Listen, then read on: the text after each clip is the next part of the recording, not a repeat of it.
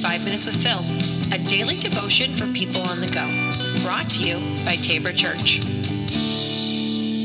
Welcome back to the podcast. This is Five Minutes with Phil.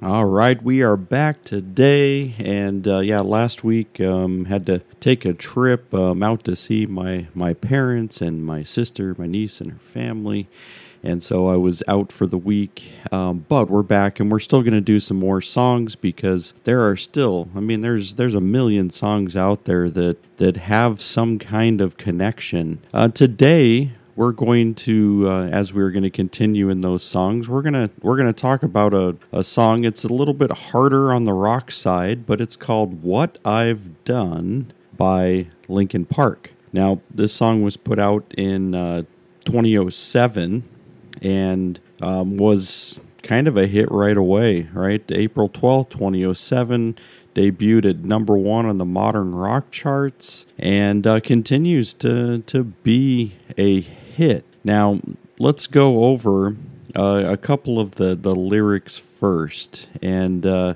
and then as we'll kind of hear the, the lyrics, I mean, I'll put the song and you can, you know, play it you know later if you if you like it um, you can go ahead and do that.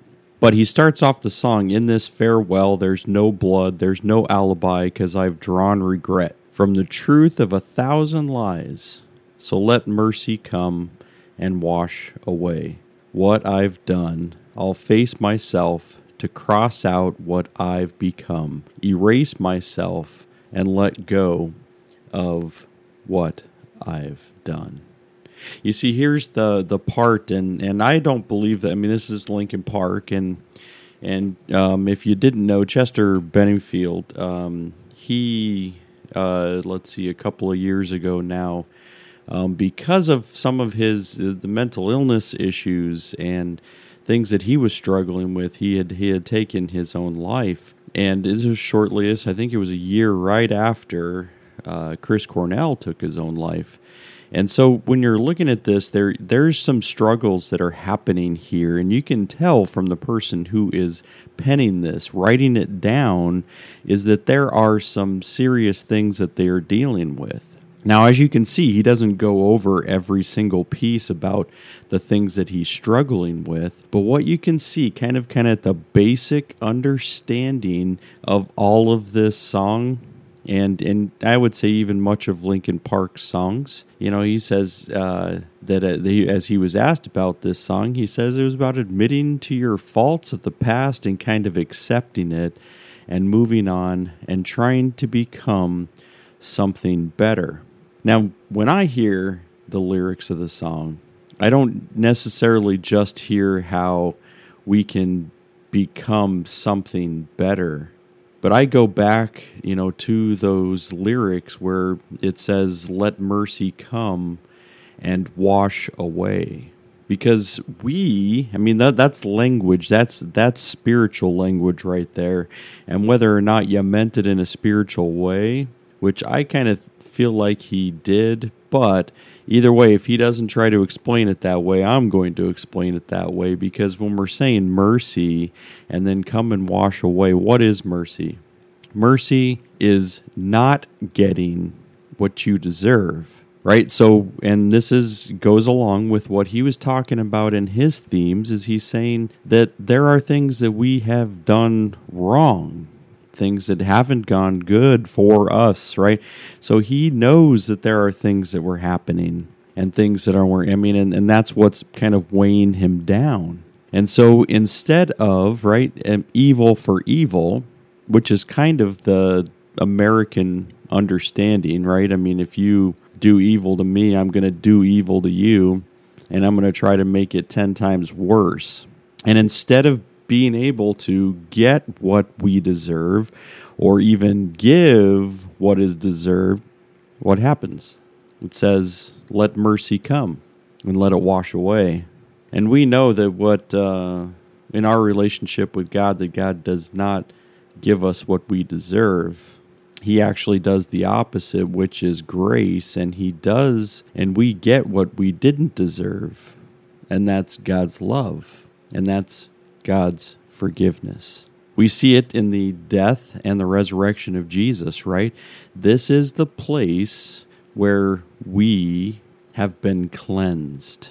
We've been set free, right? And, and when I go point back to our baptism, and baptism does much more than just an outward symbol of us being washed.